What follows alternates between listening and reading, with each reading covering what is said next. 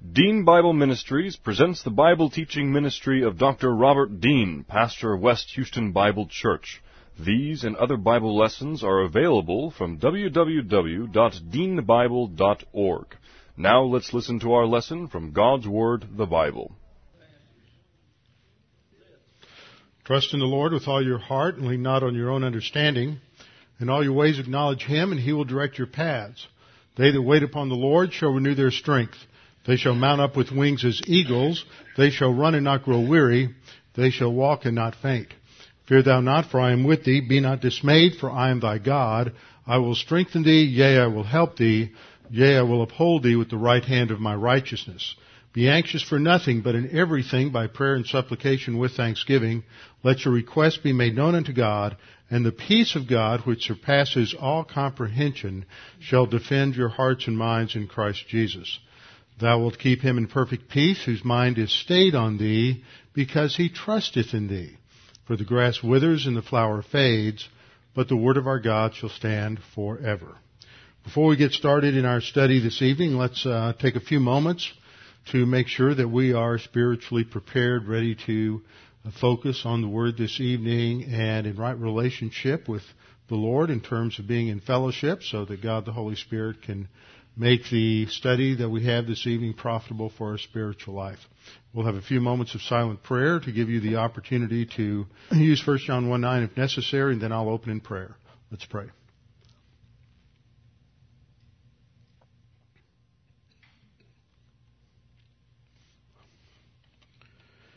Father, the psalmist said that it is in the light of your word that we see light. It is as we submit to the teaching of your word and as we come to understand reality as you have defined it, that we are able to live consistent with things as they are, not as our sin natures want to fantasize that they should be. Father, we realize we live in the devil's world, a world that runs and operates on various fantasies that have been generated by the uh, vain imaginations of men in order to try to make sense of a world without including you in their thinking. And Father, that is often frustrating for us. It's often a challenge for us as we uh, have to engage and interact with people and policies and uh, things that are going on.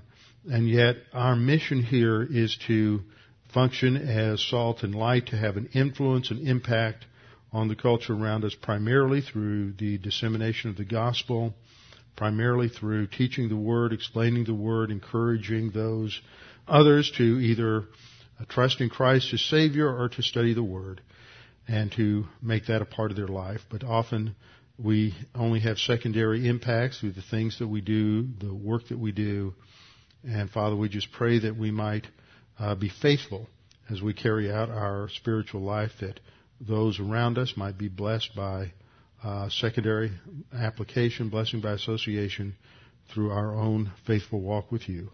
Father, challenge us this evening in our study with the message of this passage that we might be faithful in our walk with you.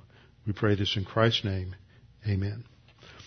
Last time we got a little further along in chapter 16 where we deal with the bowl judgments. For those who haven't been here or missed a couple of sessions, we're looking at the tribulation period. We're in the second half. Last time I made a little adjustment to the chart I've been putting uh, up here. The tribulation period, which is a period future to us, is a period that is described in Scripture as a seven year period. We get that from uh, Daniel chapter uh, 9, where Daniel was given a vision of the last seven years in Israel's history, which has been put off until the end of uh, end of human history after the church age. This is broken down into two three and a half year periods, and in the center of which we're going to have the abomination of desolation.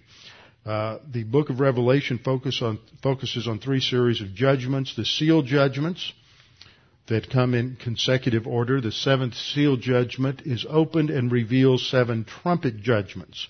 Then those come in the first half. Then we have the abomination of desolation. There's a mention in Revelation 10:4, brief mention of another s- section of judgments called the seven thunders, which are sealed up and unwritten, so we don't know anything about them. And then there's the final series of judgments, the bowl judgments that culminate in the return of the Lord Jesus Christ to the earth, the destruction of the Antichrist, the false prophet, and uh, Satan, and the, then the establishment of his kingdom on the earth. So we've looked at these bowl judgments. They come in the second half. They involve these horrible, horrific judgments, much more extreme than anything that has taken place earlier in the tribulation period. All of the horrible things that transpired under the seal and trumpet judgments are just multiplied uh, almost tenfold in the in the uh, bowl judgments. There's these incredible boils that occur, painful, uh, malignant sores that uh, the pain just cannot be dealt with, and the all of the seas, the saltwater seas, are turned into blood.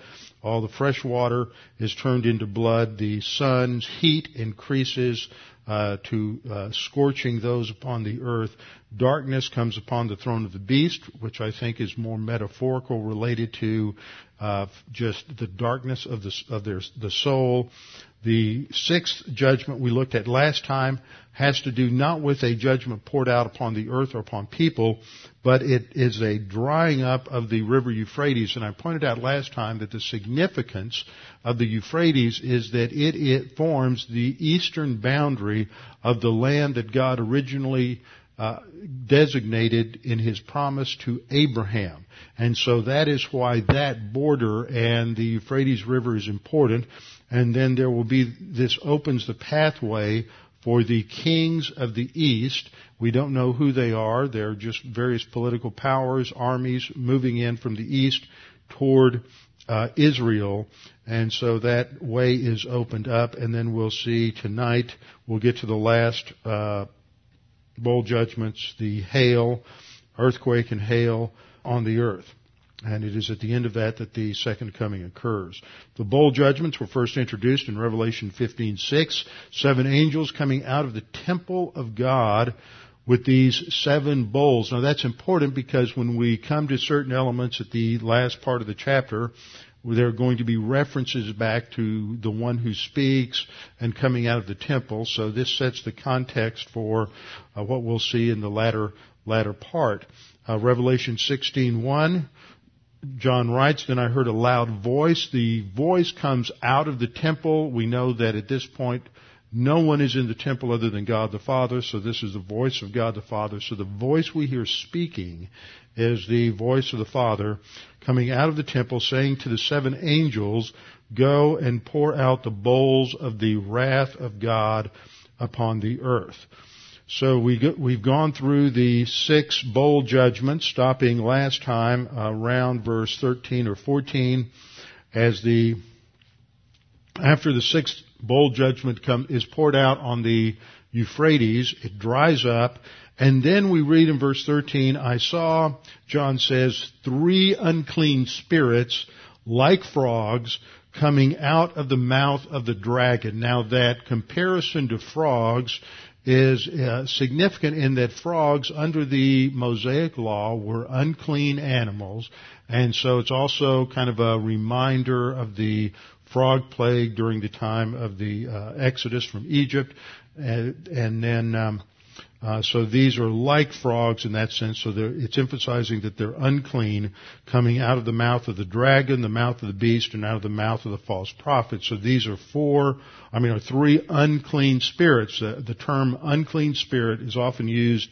in the Gospels as a synonym for demons. Then in verse 14, it begins, for they are spirits of demons performing signs. Now one thing I've added to this since last time is that this initial clause here, for they are spirits of demons performing signs, should be seen as a parenthetical explanation, giving a little more information about these, these three frog-like spirits. They are demons. Uh, they are sign performing demons, and we've already seen that in passages like 2 Thessalonians 2 and others that it is these deceptive signs that are, that are performed by the Antichrist and the false prophet that deceive so many on the earth to follow them. So their function though is to go out to the kings of the earth. That it is the, the verb for going out is an infinitive of purpose and so that is their function. They are designed, their mission is to go to all the kings of the earth to bring them to uh, battle in Israel. So they go to the kings of the earth and of the whole world. And the word there interestingly enough, that's translated uh, world is not the word cosmos. It's not the word aion, aionos, which is what we've studied in Hebrews on Thursday night.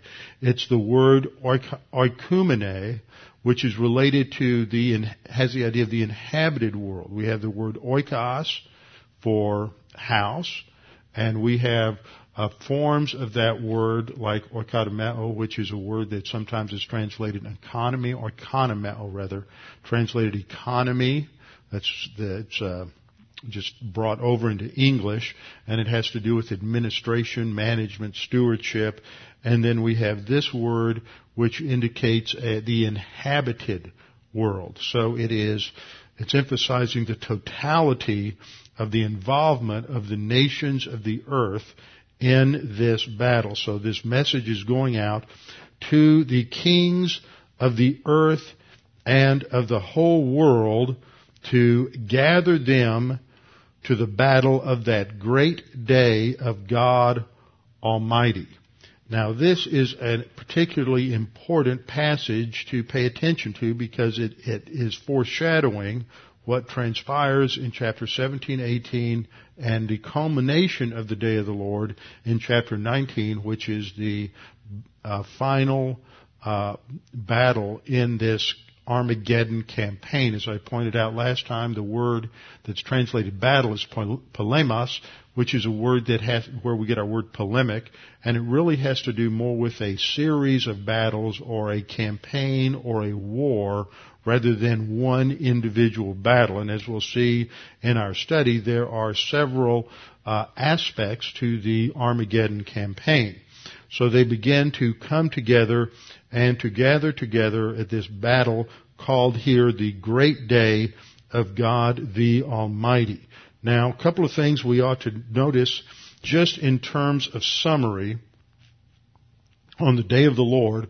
First of all, the day of the Lord is a general term that is used of a time of divine judgment. It's a general term for a time of divine judgment. It doesn't always refer, as we'll see, to the end of the tribulation period. There's a a lot of discussion among scholars as to just what the extent of the day of the Lord is. I know that there, even among dispensationalists, there's some slight disagreements. There are some that believe the day of the Lord begins at the beginning of the tribulation, extends all the way until the end of the millennium. There are others who see it as really a specific, that each passage is defining a specific day of the Lord, a specific time of divine intervention and judgment, which is what I lean to at this point. You have a day of the Lord related to the tribulation, then you have another day of the Lord related to the judgment of the present heavens and earth at the end of the millennial kingdom, as seen in uh, 2 Peter chapter 3. And we'll briefly look at that verse uh, tonight as well. So it's just a general term for a time of divine judgment, and it, the context is going to determine which judgment is being addressed. So it's um, in this context here. Of course, we're talking about what happens at the end of the tribulation period. So the second point up there is that the day here refers to the campaign of Armageddon, the war between the nations of the earth, the kings of the earth, and God. This is uh, not the same as what we saw at the sixth seal judgment when the there's the the stars are falling to the earth and there's this great earthquake and the kings of the earth and the great military leaders are seeking to crawl into caves and hide and calling upon the earth to fall in around them to protect them from the wrath of God and of the uh, the one who's on the throne and the Lamb. This is that happens in the first half. This is at the end of the second half of the tribulation period. So the nations of the earth now gather together to do war not against themselves, but against God.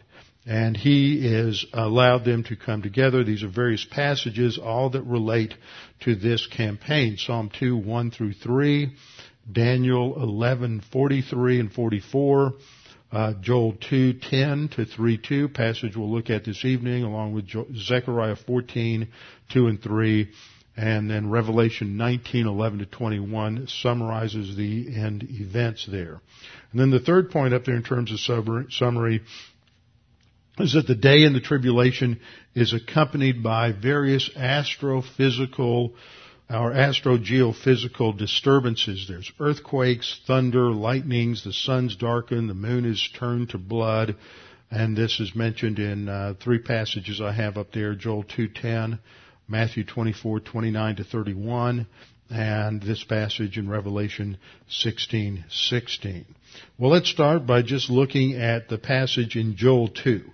Joel 2. Joel is written to Israel at a time of judgment in the Old Testament, but the passages that are being referred to in, um, in Joel 2 take the events of a historic judgment and then extrapolate that uh, on into a future judgment. What is mentioned here never happened historically, so it is a future time event. Now, take a look at, we'll, we'll just start at verse, around verse, um, around verse 10, as we see this description taking place here. The earth quakes, the earth quakes before them, the heavens tremble. Notice the earth is quaking, the heavens are shaking, the sun and the moon grow dark, and the stars diminish their brightness. So all of this indicates some sort of phenomena that takes place not only upon the earth but also in the heavens.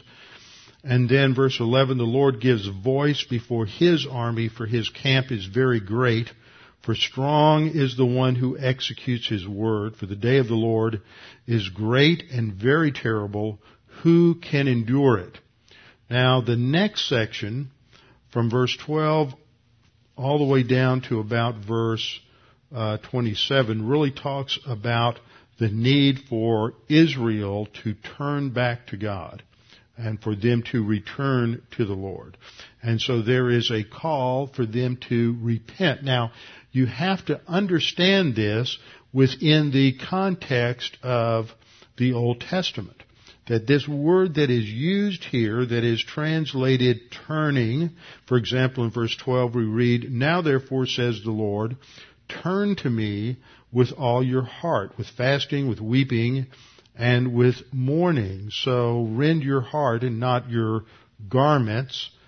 Uh, return, there's, that's the same word again in verse 13. It, it's, it's translated turn in verse 12 and return in verse 13. Return to the Lord your God, for he is gracious and merciful, slow to anger, and of great kindness, and he relents from doing harm. This is the invitation of God to Israel there towards the end of the tribulation period to turn to him. Now this word that's translated turn, turn is a Hebrew word, shuv. Uh, it's got a B on the end, S-H-U-B, but it's really pronounced like a, like a V. And today, even in Israel, if, if you have a non-observant Jew who becomes an observant Jew, they'll re- refer to that as doing Shuva. They're, they're returning to the Lord. And they get this terminology out of Deuteronomy chapter 30 verses 1 through 3. Now in the context, remember Deuteronomy is one of the most significant books in the Old Testament because it is a rehearsal of the Mosaic Law and, and a summary of uh, of Moses' prophecies about what will happen in their future and a summary of the cursing and blessings that God promises Israel, cursings if they're disobedient, blessing if they're obedient, with the warning, and when you get into chapter 28, that they will be disobedient, they will be taken out of the land, they will be scattered throughout the world, they will be living amongst the pagan nations for uh, many generations, but then God will bring them back from all of the earth to the land that, that uh, he promised Abraham, Isaac, and Jacob, and there they would be returned though as a regenerate people, a people who had who were trusting in the Messiah, and God would bring them all of the blessings he had promised at that time. And this gets summarized, the, the turning point, if you pardon the pun, the turning point is in Deuteronomy 30, uh, verses 1 through 3 where Moses said, So it shall be when all of these things have come upon you, the blessing and the curse which I have set before you, and you called them and you called them to mind in all nations where the Lord God your God has banished you. So at this point they're still scattered throughout the throughout the earth. And he says, and you return to the Lord your God. So while they are in the state of being scattered, while they're scattered among all the nations, uh, you, at that point they remember these things. They call, recall them to mind, and they return or turn back to the Lord, and that's the word shuv. So this is where it picks up its heavy theological meaning. The word is used, I think um, there's only about 10 other words in the Hebrew that are used more than this word. It can mean just to turn around. It can be used for repetition. It can be used with a lot of different senses. But in some contexts, it becomes a word that is, sometimes it's translated repent, but repent isn't quite the right word. It's really a turning to God because they're, they're not saved and they're turning to God and becoming saved. It's not like repentance, which is more oriented to someone who's a disobedient believer and is turning back to God. Uh, so this, the passage says, and you return to the Lord your God and obey him with all your heart and soul according to all that I command you today, you and your sons, then the Lord your God will restore you from captivity. He will br- bring them back from captivity back to the land and have compassion on you and will gather you again from all the peoples where the Lord your God has scattered you. Now that is the background for understanding what's being said here in, in Joel chapter 2. So there, uh, the Lord says in verse 12 again, now therefore turn to me with all your heart. See, it's that same uh, terminology. In Deuteronomy 32 it said, return to the Lord your God and obey him with all your heart and soul. So turn to him with all your heart. Uh, rend your heart, not your garments. Verse 13, return to the Lord for he's gracious and merciful. He relents from doing harm. Who knows if he will turn and relent, leave a blessing behind him. And it goes on in the following verses, emphasize their, need to turn back to him. Verse 18, then the Lord will be zealous for his land and pity his people. And the idea there is to have compassion on them. The Lord will answer and say to his people, Behold, I will send you grain, new wine, and oil, and you will be satisfied by them. And I will no longer make you a reproach among the nations. It's the blessing that comes to them when they are restored to the land. This is what happens at the end of the tribulation period. And then I want you to just skip down to verse 27. Verse 27 again says, um, then you shall know that I am in the midst of Israel. I am the Lord your God. There is no other. My people shall never be put to shame. See, there's, it'll never happen again. So this can't be talking about the historical return after Babylon because they disobeyed God again and were taken out of the land. So it must refer only to that end time return. And then we have the passage that most of you are familiar with, especially if you've read through Acts uh, chapter 1. This is the section that Peter quotes on, on the day of Pentecost. Verse 28 says, And it shall come to pass afterward that I will pour out my spirit on all flesh. This is terminology that is used in the uh, New Covenant passages in Ezekiel and in Jeremiah. I'll pour out my spirit on all flesh. Your sons and your daughters shall prophesy. Your old men shall dream dreams and your young men shall see visions. Now this applies to Israel, that part applies to Israel and it is not something that relates to the Gentile nations, but has to do with the fulfillment of the new covenant with the house of Israel and the house of Jacob. So this is what comes after the nation turns back to God. Uh, your young men shall see visions, also my men servants, my maid servants, and I'll pour out my spirit in those days. And I will show wonders in the heavens and in the earth. And so what happens at this same time? You have this, these astro geophysical uh, phenomena, blood and fire and pillars of smoke. The sun shall be turned into darkness and the moon into blood. This is just using these terms metaphorically. The sun apparently will be darkened, and because of that, the moon will no longer reflect as much sunlight, so it will look as if it is uh, red. And there'll probably be, because of these battles and other things going on, there'll be enough uh, stuff in the atmosphere, dust and other things, to make it appear red like it does sometimes when you get up. Uh, early in the uh, morning and you see the moon setting or late in the early in the evening when you see it first coming up and there's a lot of smog and pollution and stuff in the atmosphere you see the moon is very yellow and may even take on a little bit of a reddish hue at times so this is uh, what will transpire then the sun shall be turned into darkness the moon into blood before the coming of the great and awesome day of the Lord. So that's the same phenomena we're going to see described when we get into uh, the Revelation passage, Matthew, and other passages. And it shall come to pass that whoever calls on the name of the Lord, see, it's right at this same time that you have this passage, verse 32, whoever calls on the name of the Lord shall be saved. Now remember, we studied this last spring because Paul quotes this in Romans chapter 10 verse 13. And there's so many people who take that as being a justification passage that he's talking about uh, being uh, being justified, that is, moving from being spiritually dead to spiritually alive.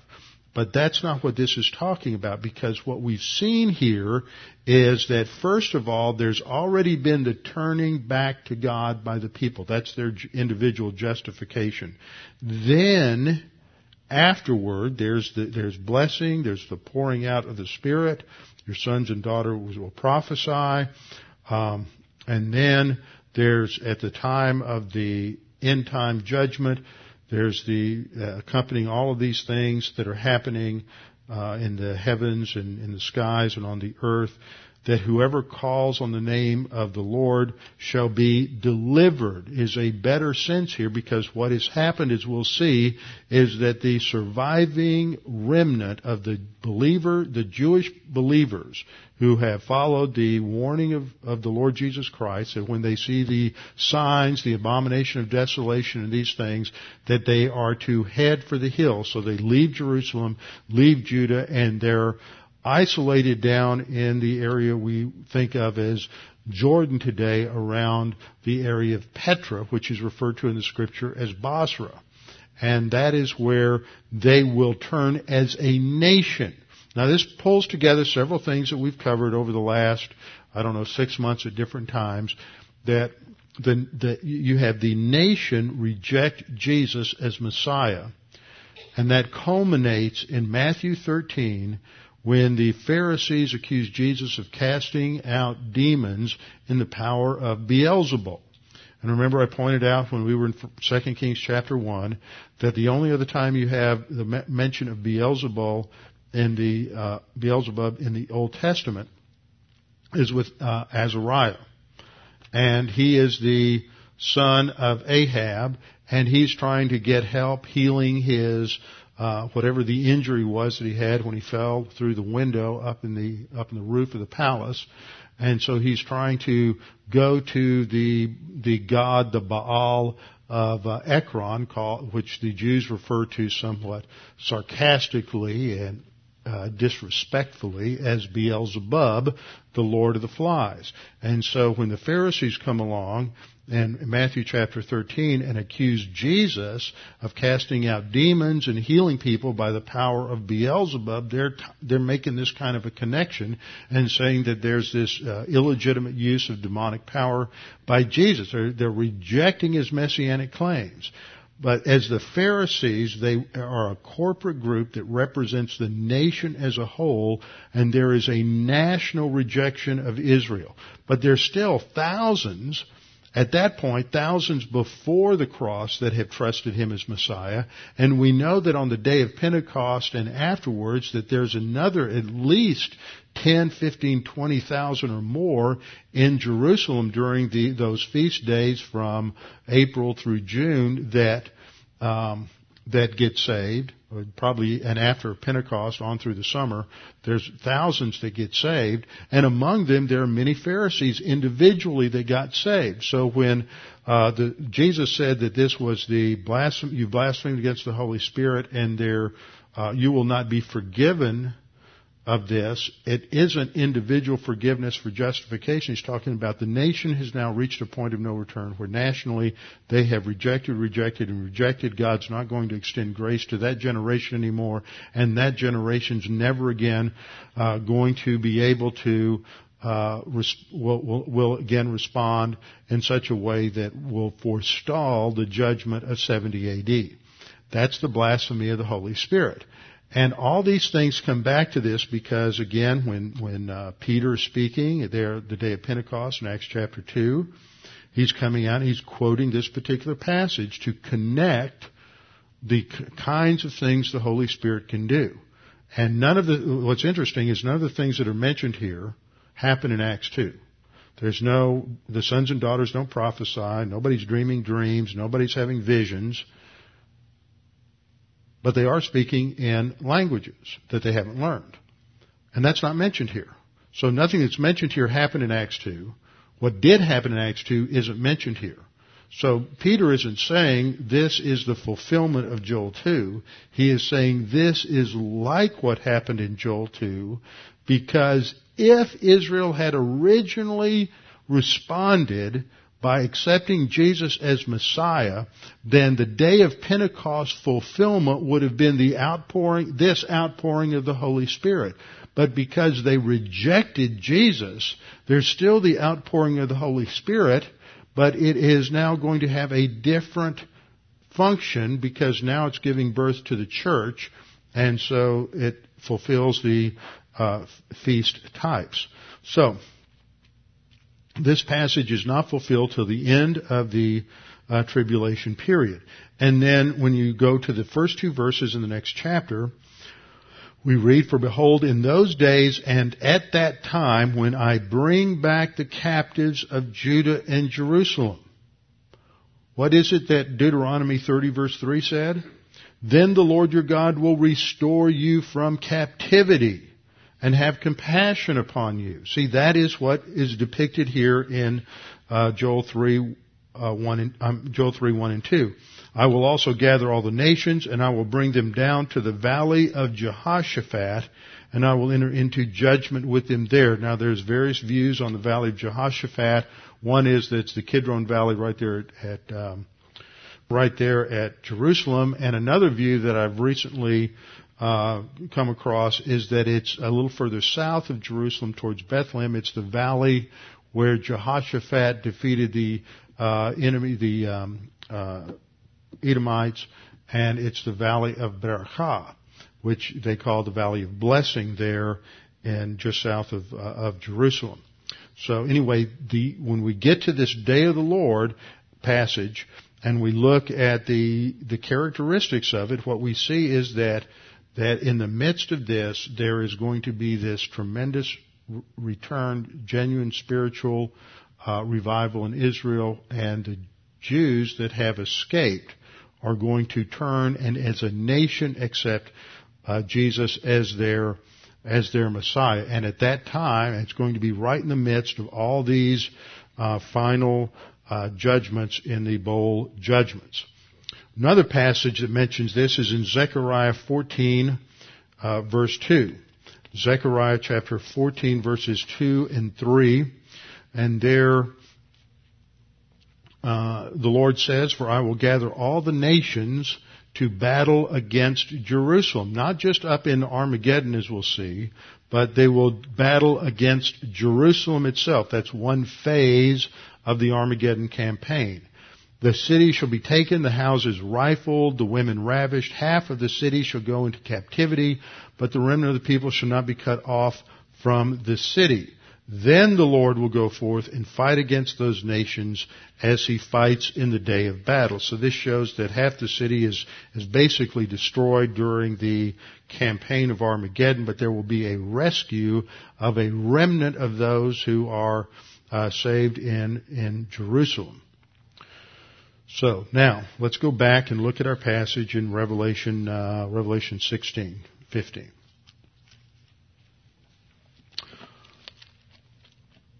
Now Revelation 16:15 is injected in the middle of this and is not in the flow of action. Verse um, 14, 13 and 14 talks about the spirits of the demons performing the signs which go out to the kings of the earth and the whole world to gather them to the battle of the great day of God the Almighty. And then there's this interjection here. It says, Behold, I am coming as a thief. Blessed is he who watches and keeps his garments, lest he walk naked and they see his shame. So this verse just is an abrupt interruption of the flow of the action related to the bowl judgments. And so we need to ask several questions as we look at this verse. Uh, first of all, we need to define who's, te- who's speaking here and to whom is he speaking. And we'll see that this verse is very close to two verses, Revelation 3 3 and Revelation 3:18 where the Lord Jesus Christ is addressing the church, the churches to Laodicea and the church of uh, Philadelphia, I believe, and that th- this terminology is similar, and so it, it is very clear that this must be the Lord Jesus Christ who is speaking here. So that leads to the next question. What does it mean when he says that he is coming as a thief? And this is really an interesting metaphor and um, there's different aspects to this and I've never haven't ever really become completely settled on uh, on its exact interpretation primarily because I've been at pre-trib meetings over the years where I've heard uh, people make various statements and arguments over different things related to uh, passages, and it's because it it seems when you look at the First Thessalonians five passage, which we'll look at. Uh, well, there we go. It's right there. You yourselves, talking to Thessalonians, you yourselves know perfectly that the day of the Lord uh, so comes as a thief in the night. But you, brethren, are not in darkness so that this day should overtake you as a thief. And the way this is normally read is that the day of the Lord is interpreted to refer to the entire trib, tribulation period uh, from from the beginning on. And of course, we understand there is some sort of transition between the rapture and the beginning of the tribulation period, but it refer, refers to that day of the Lord as a thief in the night. And so this is usually interpreted to, to mean it's going to come, it's going to take them by surprise. And you as a believer aren't going to be taken by surprise uh, when the day of the Lord comes. Now, as I've looked at this again, what's impressed me in the, as I just had a fresh look at this this last week, is that all of the passages that use this thief in the night metaphor are all related to the day of the Lord. Now, if we don't take the day of the Lord as some do, like Dr. Walvoord and Dr. Pentecost and others at Dallas always taken that position, and I've heard a lot of guys critique him on this, that if the day of the Lord is not that broad term that covers the whole trib, but if it's a more narrow focus on the final judgments at the end, then we wouldn't be reading 1 Thess 5 so much to mean that um, that the rapture, see, that's what's often sort of thought of there is that you know perfectly well that the day of the Lord, i.e. the rapture, isn't going to come as a thief in the night. But perhaps what he's saying is that you're not going to be there, but the day of the Lord isn't going to come like a thief in the night because you, brethren, you're not in darkness because you're saved. So this day is not going to overtake you as a thief. The other passages, such as 2 Peter 3:10, also uses this thief in the night metaphor in referring to the day of the Lord. Uh, but this isn't the same day of the Lord as we have at the end of the tribulation period. This is the day of the Lord in terms of the final, the destruction of the present heavens and earth, when God destroys the present heavens and earth before He creates the new heavens and the new earth. And in 2 Peter 3.10 we read, But the day of the Lord will come as a thief in the night. Now, if this is talking about something that's unexpected or sudden, I don't see that that's going to be all that unexpected and sudden because the believers who are left alive after the, that uh, Gog revolution, Satan is released at the end of the millennial period. He's going to generate a rebellion among the human race. They're going to lead an army against the New Jerusalem, or the city of Jerusalem against the Lord, and God's just going to vaporize them with fire from heaven. So who's left alive? Millennial believers, and of course all of the angels, church age believers, Old Testament saints, and resurrection body. Are any of them going to be surprised that the present heavens and earth are going to be burned up? I don't think so. Um, I don't think it's going to come as a as a surprise or something unexpected. So maybe this theme, this this imagery has another sense. That's the question I started asking myself the other day. Now, if we look at, I started looking through thief. Where is thief used in the New Testament?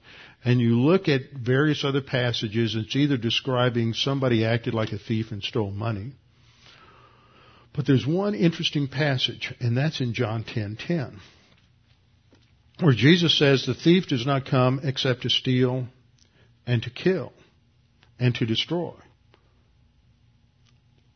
And I have come that they may have life and that they may have it more abundantly." So part of the imagery there isn't this suddenness, it is destruction. I got to thinking, well, what, I, what you see in each of these instances of the day of the Lord is something is being destroyed. Not that there is this emphasis on something that's sudden or unexpected, but that the day of the Lord is coming to destroy something, and something something will be uh, will be destroyed. Uh, for example, and you might just hold your place if you want to turn there. If you want to look at uh, Revelation, let me see. These two passages that are similar to this are in Revelation three three and Revelation three eighteen. Revelation 3 3 and 318. 3 3, the Lord is addressing, I, I said Philadelphia earlier, it's a church in Sardis. Remember therefore how you have received and heard, hold fast and repent. I was talking to them as believers. Therefore, if you will not watch, I will come upon you as a thief, and you will not know what hour I will come upon you. Now that imagery could be suddenness. I could see that there. I could see it as unexpected because they're living in carnality. But I could also see it's going to bring some judgment and something destructive for them. Because they're sitting there living in their own little fantasy world in carnal rebellion against God. And Jesus is saying that if you don't uh, turn and change and watch, then there's going to be uh, a, a judgment that's coming. And so the terminology there is similar to what we see in uh, 16:15. Behold, I am coming as a thief. Blessed is he who watches and keeps his garment. See, he can't be addressing the end of the tribulation people because this is like right at the end of the tribulation. He doesn't have much time. Uh, the only believers that are left have escaped into the into the wilderness. The Antichrist has martyred most of the others. Uh, but it does make sense that that the writer is that that the Lord is stepping out of the action describing the flow of the bowl judgments and addressing church age believers and basically saying to them that uh, Jesus is coming back and you need to be ready for his return because of the the loss of loss of rewards that will come. Let me address that in just a second, a little more fully in just a second, clarify it.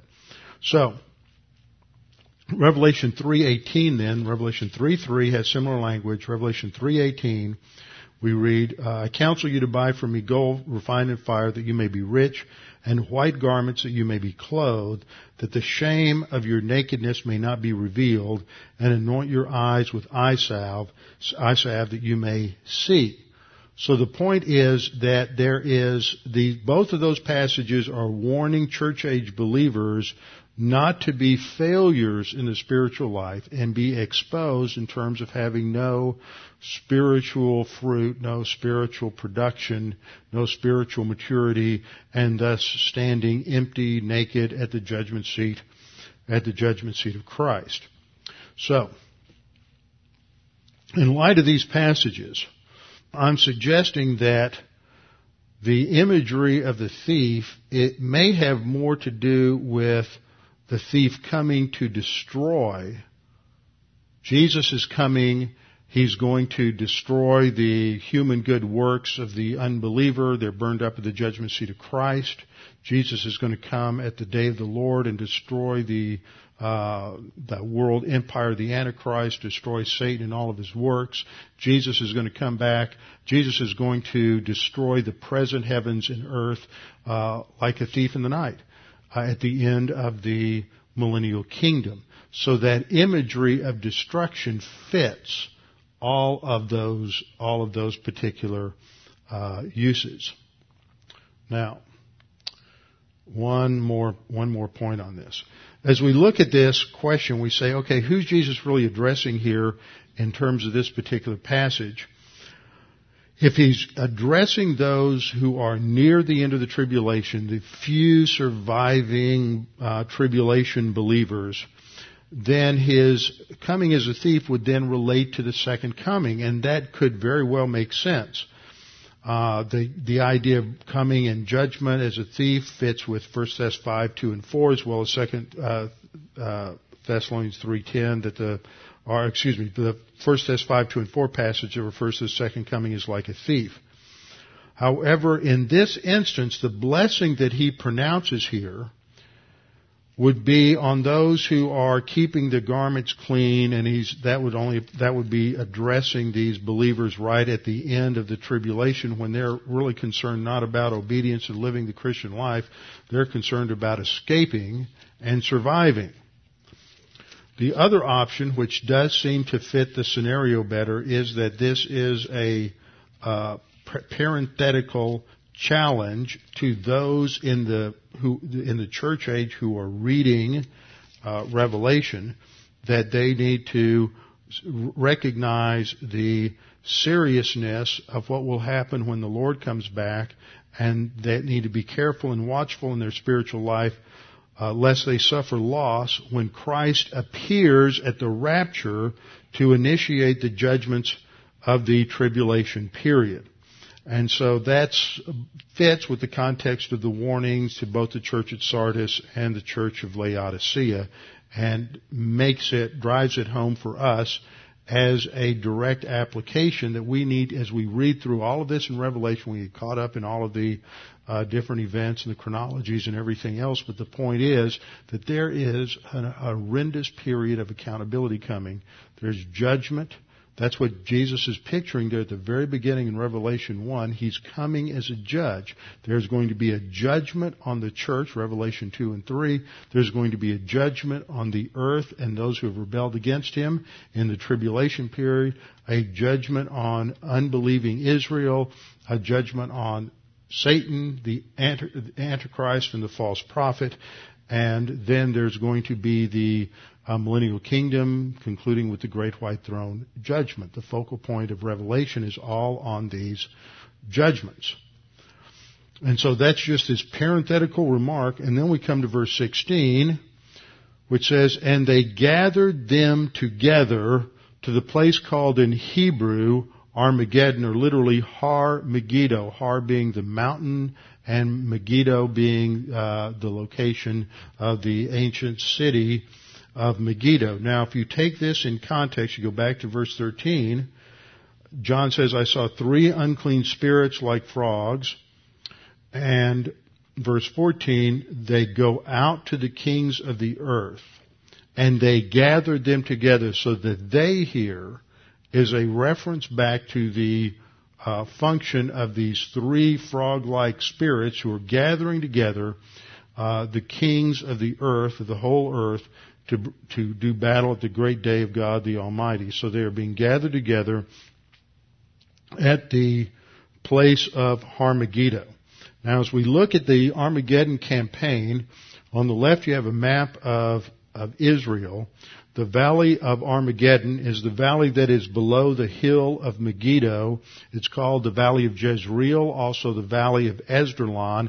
It lies just to the uh, east or northeast of the of the Mount Carmel ridge and extends from uh, Haifa, which is the uh, port area that is just up here, this where you have this little uh, inlet here on the coast, which is the only natural port that Israel has. So that's a great place for the uh, Antichrist to, for the armies to bring in supplies via the navy and to lay them out and distribute and supply uh, the armies in the Valley of Megiddo. I believe that is their uh, supply base. That is where they're going to organize themselves, where they're going to have their command post.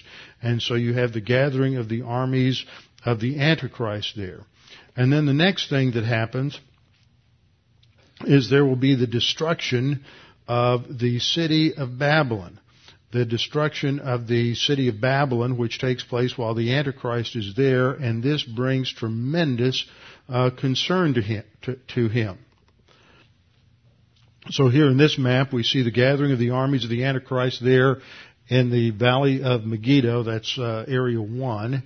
Uh, Jerusalem is in that green circle down to the southeast of that, and B up to the upper right is the location of, of Babylon. It begins with the gathering of the armies there. As the Antichrist comes over from Babylon, you have the armies from the east coming in across the Euphrates and doing battle in that particular area. Here's another map that gives you uh, the back up one that gives you the location here, the Valley of Megiddo, and that's another topographical area to show the size of the valley.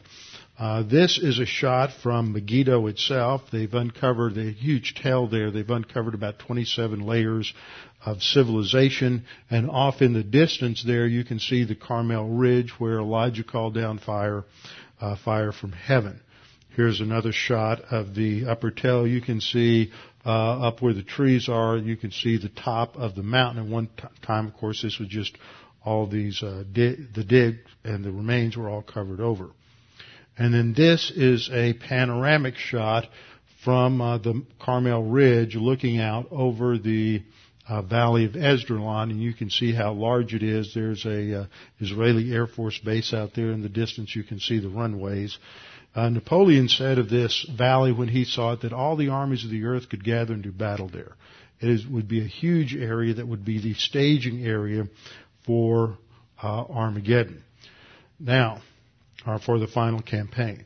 Now, the first thing that happens is the gathering at the valley of Megiddo, and then while they're gathering there, God will destroy the city of Babylon. That's what's coming up in the next section in Revelation 16. So, in verse 17 we read, Then the seventh angel poured out his bowl into the air. Now, these others have affected the seas, They've affected certain specific areas on the land or certain people. The pouring out of the bowl into the air is going to impact the entire earth. This is an atmospheric judgment. Uh, so he pours out his bowl into the air, and a loud voice came out of the temple. Who's that? It's God the Father. Loud voice came out of the temple of heaven from the throne saying, It is done. Now this isn't the same phrase that Jesus uttered when he had completed his work on the cross. That was tetelestai, it is finished. This is the Greek word gegonen, which is the perfect active indicative of ginomai. It is a perfect tense verb indicated completed action. He views this as it's completed. The judgments are over with. This is bringing it all to a conclusion. Uh, verse 18 we read, And there were noises and thunderings and lightnings and a great earthquake, Such a mighty and great earthquake has it not occurred since men were on the earth. So this can't be the earthquake that's mentioned in the sixth seal judgment. It can't be the earthquake that's mentioned at, after the um, uh, death and ascension of the um, two witnesses. It's not the earthquake of Revelation 11. This is the final earthquake, and it's the same ge- astrogeophysical dynamics you have in Joel 2 and Zechariah 14, Matthew 24. And what happens is at this point there's this huge earthquake. The Antichrist is gathered his, gathering his troops at Armageddon. And verse 19 says, Now the great city was divided into three parts, and the cities of the nations fell. So this impacts the whole world, worldwide uh, impact of this earthquake. And the great city here is Babylon, which is mentioned in midway through the verse. And great Babylon was remembered before God to give her the cup of the wine of the fierceness of his wrath. Now remember, wine is red, it pictures blood, it pictures judgment, destruction, and so that is the imagery here of the wine of judgment. In verse 20, then every island fled away, and the mountains were not found. So this sees a massive uh, tsunamis that wipe out the islands. Um, the earthquake is so profound it levels mountains. This just envision just an incredible geophysical uh, disaster that occurs uh, upon the earth. And then we come to uh, just couple of shots here. This is literal Babylon, just as ancient um, Ancient Babylon built the Tower of Babel to try to unite mankind. We have constant movements, including the uh, uh, EU today, building their uh, building their headquarters, translation headquarters in uh, Brussels to look like the unfinished Tower of Babel. They they did this intentionally. Shows the arrogance of man. But it is ancient Babylon, literal Babylon, that will be destroyed uh, verse 21, great hail from heaven fell upon men, each hailstone about the weight of a talent. That's a hundred pounds. So this is just, and, and this whole section here from 17 to 21 is a summary of that final destruction of the of the earth and the armies of uh, of the Antichrist. And so this depicts this, summarizes it. Then next time we'll get into chapter 17 and 18 which goes through the details of the destruction of uh, Babylon, the destruction of the uh, Antichrist headquarters, and then chapter 19 gets into the final stage and the return of the Lord Jesus Christ. We'll make that before Christmas. Jesus is going to make the second coming before Christmas, at least in terms of our study of Revelation. You probably never thought we would get there, but it's close we can see the light at the end of the tunnel. So men will blaspheme God because of the plague of hail. Still they do not change their mind. Earth dwellers are set in their disobedience to God. Nothing will change their mind. But notice, that doesn't stop God from constantly reaching out in grace and constantly giving them options and opportunities to turn. They never will, but He never stops and says, well, I know they won't, so I'm not going to extend grace anymore. And that, see, too often you hear believers say that. Well, uh, they adopt this sort of fatalistic attitude. Well, things are falling apart in this country, so I know God's going to judge it. Well, how do you know God's going to judge it? How do you know this is the end? You know, I've heard people say that. I've heard people say, well, the tribulation is going to occur soon. Jesus is coming back. How do you know that?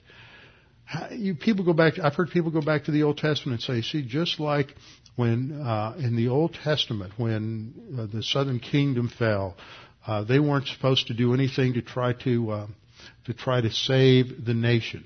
Well, that's because God sent a prophet who told them that they weren't supposed to do anything to try to save the nation. That he was going to. We have no prophet saying that. Don't fall into this trap that so many Christians are falling into and make the assumption that Jesus is going to come back, the rapture is going to occur in the next 10 years. There have been too many people who have assumed that in too many generations prior to ours, and it may not occur for many, many more years. The issue for us is, are we going to stand and do what we need to do as believers uh, as if Jesus isn't coming back for another hundred years. We can't assume that it's the end. We have to witness. We have to continue to study the Word. We have to continue to proclaim the gospel.